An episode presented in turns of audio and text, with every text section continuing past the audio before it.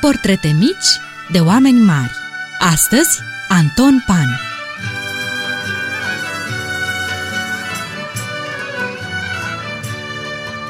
Bun găsit, dragi prieteni! Despre maestrul Anton Pan. Ceea ce probabil știm cu toții este că a compus muzica Marșului Revoluționar de la 1848, Deșteaptă-te române, pe versurile lui Andrei Mureșan, imnul de stat al României de astăzi, că Mihai Eminescu l-a numit finul pepelei celisteți ca un proverb și desigur că el a scris năzdrăvăniile lui Nastratin Hogea.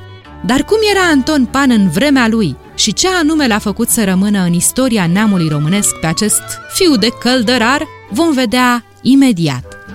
La sfârșitul anilor 1700, în Valahia, ținutul dintre Carpați și Dunăre de dinainte de unire, în țara românească așadar, era mare petrecere. Mai toți călătorii străini care au trecut prin București la începutul secolului al XIX-lea definesc orașul de pe malul Dâmboviței ca pe o urbe a tuturor contrastelor sat și oraș, mizerie și lux, arhitectură primitivă și case în stil constantinopolitan, situată la răspântii de civilizații și epoci. Nicolae Filimon, în romanul Ciocoi vechi și noi, arată care era atmosfera acelor vremuri în București.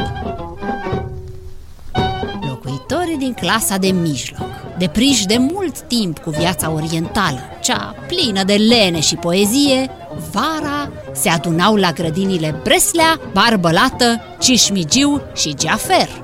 Acolo, fiecare isnaf sau cap de familie își întindea masa și împreună cu casnicii și amicii beau și mâncau. Apoi începeau a învârti hora strămoșească și danțurile cele vesele.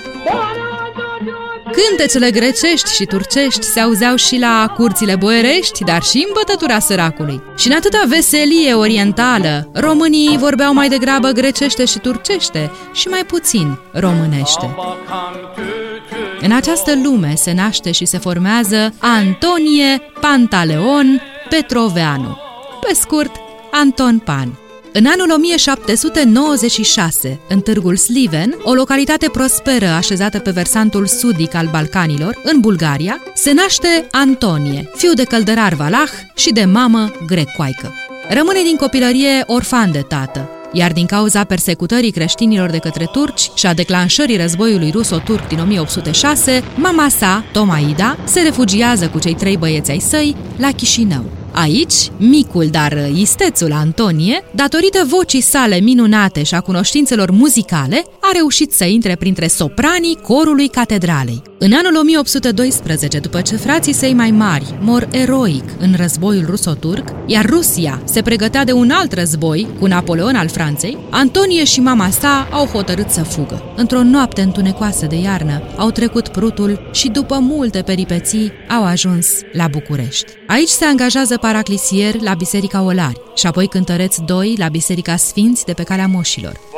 În același an, 1812, frații germani Jacob și Wilhelm Grimm publică prima parte a colecției lor de povești. Inginerul britanic Brian Donkin inventează conserva de mâncare în cutie de tablă, un excelent aliment pentru soldați în vreme de război. Francezul Samuel Poli brevetează prima pușcă cu încărcare pe la închizător, care permite soldatului să încarce arma stând ghemuit iar arheologul elvețian John Lewis Burkhardt descoperă orașul antic sculptat în piatră, Petra, din sud-vestul Iordaniei.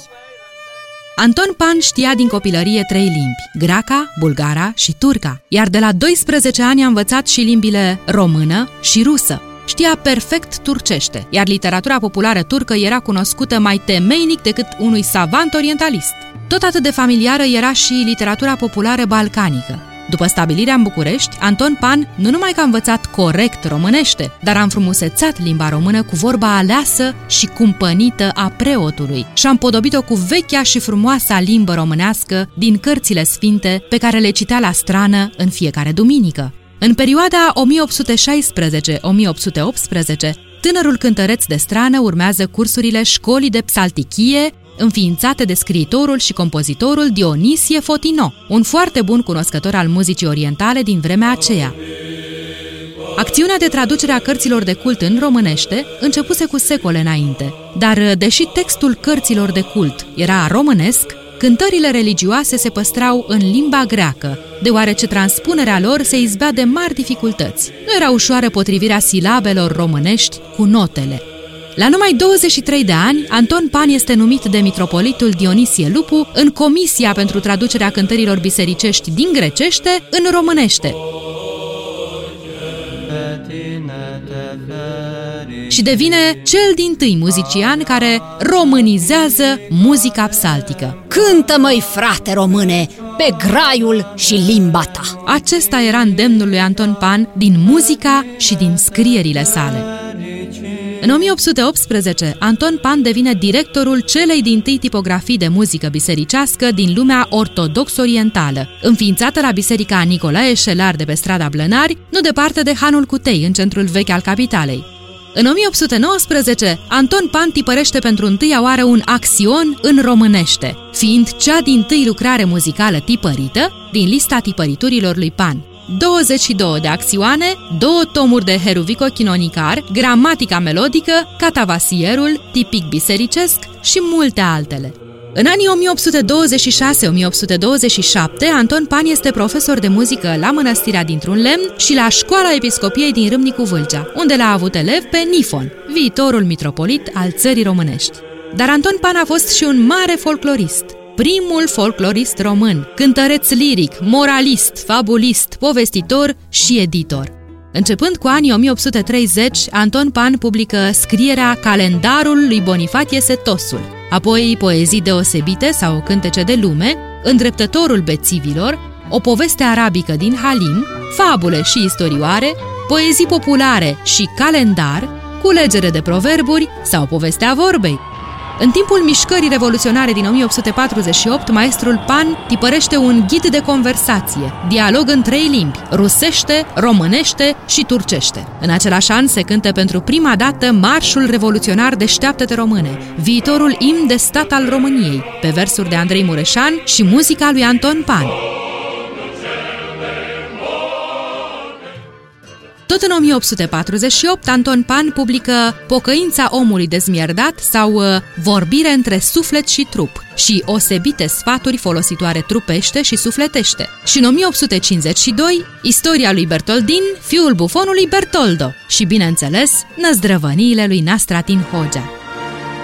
În 1852, anul apariției năzdrăvănilor lui Nastratin Hogea, scritoarea americană Harriet Beecher Stowe publică romanul Coliba unchiului Tom. Un francez patentează sticlele cu capace înșurubabile, iar exploratorul scoțian David Livingstone, traversând Africa de la vest la est, descoperă o cascadă uriașă, pe care o numește Cascada Victoria, după Regina Victoria a Marii Britanii.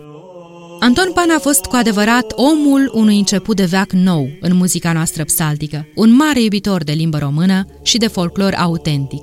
De aceea, în prefața primului volum al Heruvico Chinonicarului său din anul 1847, Anton Pan scria Cântă, măi, frate române, pe graiul și limba ta și lasă cele străine, ei de și le cânta, Cântă să înțelegi și însuți și câți la tine ascult. Cinstește ca fieșcare limba și neamuți mai mult.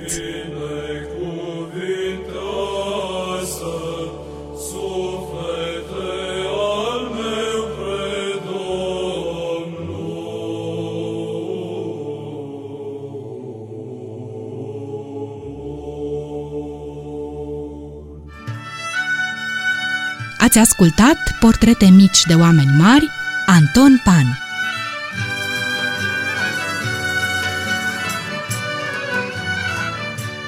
Au adunat toate acestea privind prin sufletul timpului cu dragoste și bucurie ale voastre prietene Lelia și Dana. Și de v-a plăcut, vă așteptăm din nou cu o altă poveste mică despre un om mare. Să trăiți frumos!